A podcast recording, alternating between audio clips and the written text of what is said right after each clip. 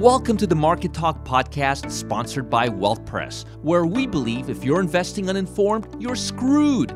Get the inside scoop on what's driving the markets today and what that means for your money, all in just 15 minutes.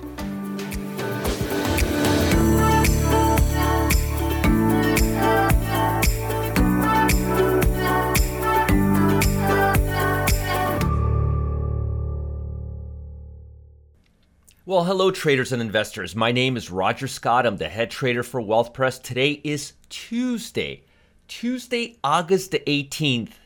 Where the month is going, where the year is going, I ask myself that every morning, and I don't have the answers. Maybe you'll have the answers for me, for me. But I do have the answers about what's going on with the global markets. Let's review what's going on with global economy. Then I want to talk about retail sales, and then I want to give you two pullback stocks because why? It's pullback Tuesday. Don't you know anything? Let's get into it right now. So, starting with global markets, shares were mixed in Europe and Asia on Tuesday. Technology stocks, they kept edging higher, closer to record highs in February. Just when we thought tech would cool off, they're heating up all over again. Markets, they were buoyed by Washington after Speaker Pelosi. Oh, that Pelosi. She's she's something, huh?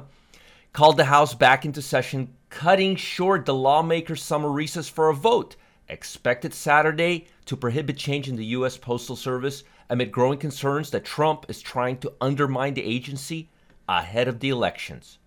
Who knows? The proposed package will include $25 billion to shore up the Postal Service, which is suffering losses. Prospects for additional economic aid for American workers remain uncertain after talks on fresh stimulus. Stalled yeah, it, they're like this right now with this postal workers and the postal service. It's a mess right now. Without more help from the U.S. economy, analysts say recovery that investors have been assuming is on its way won't materialize. That's big. And the assumption is a huge, huge reason the stock market is as high as it is. So, what that's telling you right here, folks, is the stock market is relying on this aid right now. And if we don't get it, the stock market's going to reflect that. The market's reflecting the fact that we are going to get aid. South Korea, oh boy. Health officials said Tuesday they have 457 coronavirus cases linked to a huge Norden Seoul church led by a bitter critic of the country's president, driving an alarming rise in infections in the greater capital area. That's not good. On another note, crude oil prices are staying are remaining above $40 a barrel which is at least to a point where the companies will not be bleeding. Because anything below $40 a barrel, that means they're paying their it's costing them money to accumulate uh, crude oil, which is not how it's supposed to go. They're supposed to make money when they buy it, then they they re, re uh, produce it, and then they resell it or use it. The bottom line is, crude oil prices are tethering right at that edge. Now, I wanted to show you something interesting. Walmart. Walmart online for pandemic supplies, many at walmart.com. Now, I mentioned this to you guys about two, three weeks ago. I told you guys about two weeks ago that retail stocks started making a comeback and there's a lot of shipping going on. That's why UPS, FedEx is in my top five, six stocks on my relative strength scan. But remember what I, te- I told you guys? L Brands. Um, where's that gap? Where's that? Gap was here as well. Fortune Brands, Gap is right here. Best Buys, eBay. People are starting to shop again at record levels, but they're doing it online, which is why the freight shippers are doing so well. And just to show you what I'm talking about, look at this. American established trusted supply line as the virus surged in new regions of the US over the past few months.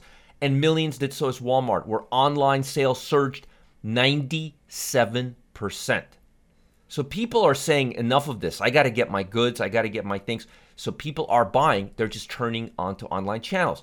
The, the question is, will this fade or will it continue? And my guess is a lot of people who are now starting to buy online are not going to go back to traditional brick and mortars. Like my wife, for example, she started buying groceries, a delivery. She said she'd never do it and now she's finding that the groceries they're delivering are just as good as the ones that she picked. So she's converted.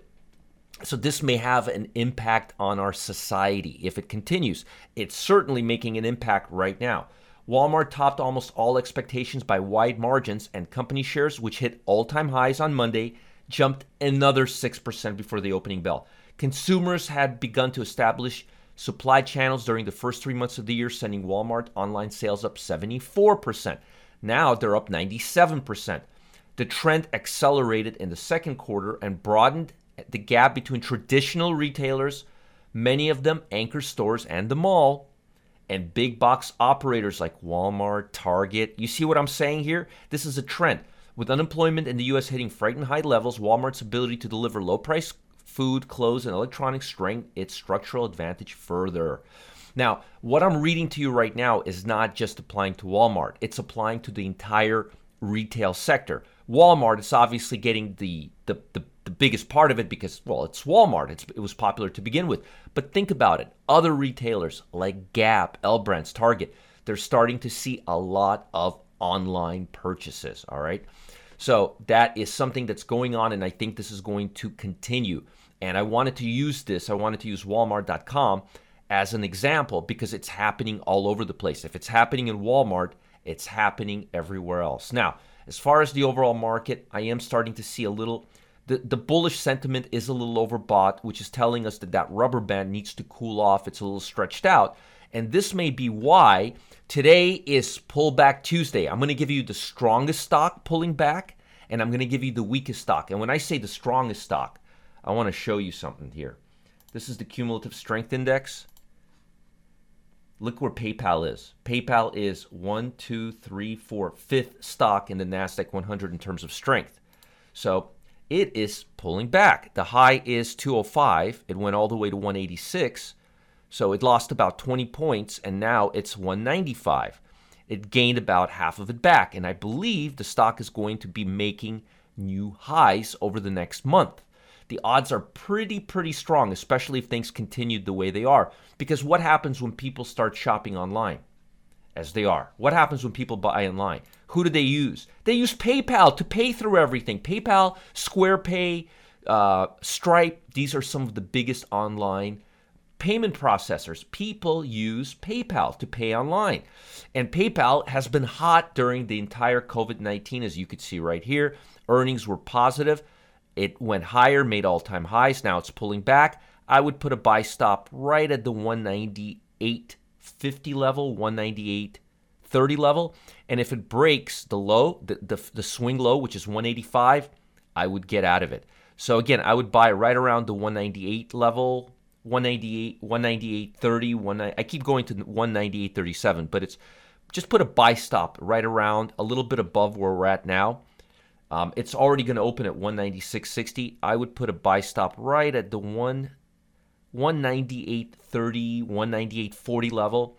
And if it breaks 1 85 i'm out so that's paypal now we want to we don't we don't discriminate to the long side and to the short side Haemonetics. now just out of curiosity what in the world does this company do surgical medical uh, supplies one year return 38% not really doing all that great look at earnings per growth this quarter versus previous quarter and look at it a year ago terrible. The stock is not doing well at all. All right, at all. So when we look at the chart, we will see how it doesn't even go up to the 200 day moving average. It barely hits the 50, and I like that. So the stock hit barely, almost made a new low. If you consider this a swing, it made it, I would say this is a fairly good low. Then it went up to the 50 day moving average, and now I'm expecting to move lower again. It may move a little higher, which is okay, although I don't think it will. But I would put a sell stop right below the low of this bar, which is right at the 84.60 level, a sell stop. And if it goes to 89, I would liquidate. So sell short at 84.50 level on a sell stop. That's a sell stop and then liquidate if it goes to the mid 88 levels. I don't want to see it go too much above the 50 day moving average. It's oversold right now, and it shouldn't move back up too much. You may want to give it a little more room because the RSI has more to go, but honestly, I don't think it's going to go further. So if it does go higher up, I would just wait and I would put a little sell stop right here, and I would give it maybe three, four days And it's okay if it kind of goes a little higher and then comes back down. That's okay. But in terms of PayPal, excuse me, I think PayPal has bottomed out already, and I'm I'm looking for more upside on PayPal. So PayPal, PYPL on a buy, and HAE to sell. I'll talk to you soon. Bye, guys. Take care and have a great day. Thanks for listening today. Make sure to subscribe to the Market Talk podcast on Spotify, Apple Podcasts, or whatever platform you're listening from today so you don't miss any important news regarding your money and your investments. Have a great rest of your day. My name is Roger Scott, and happy trading.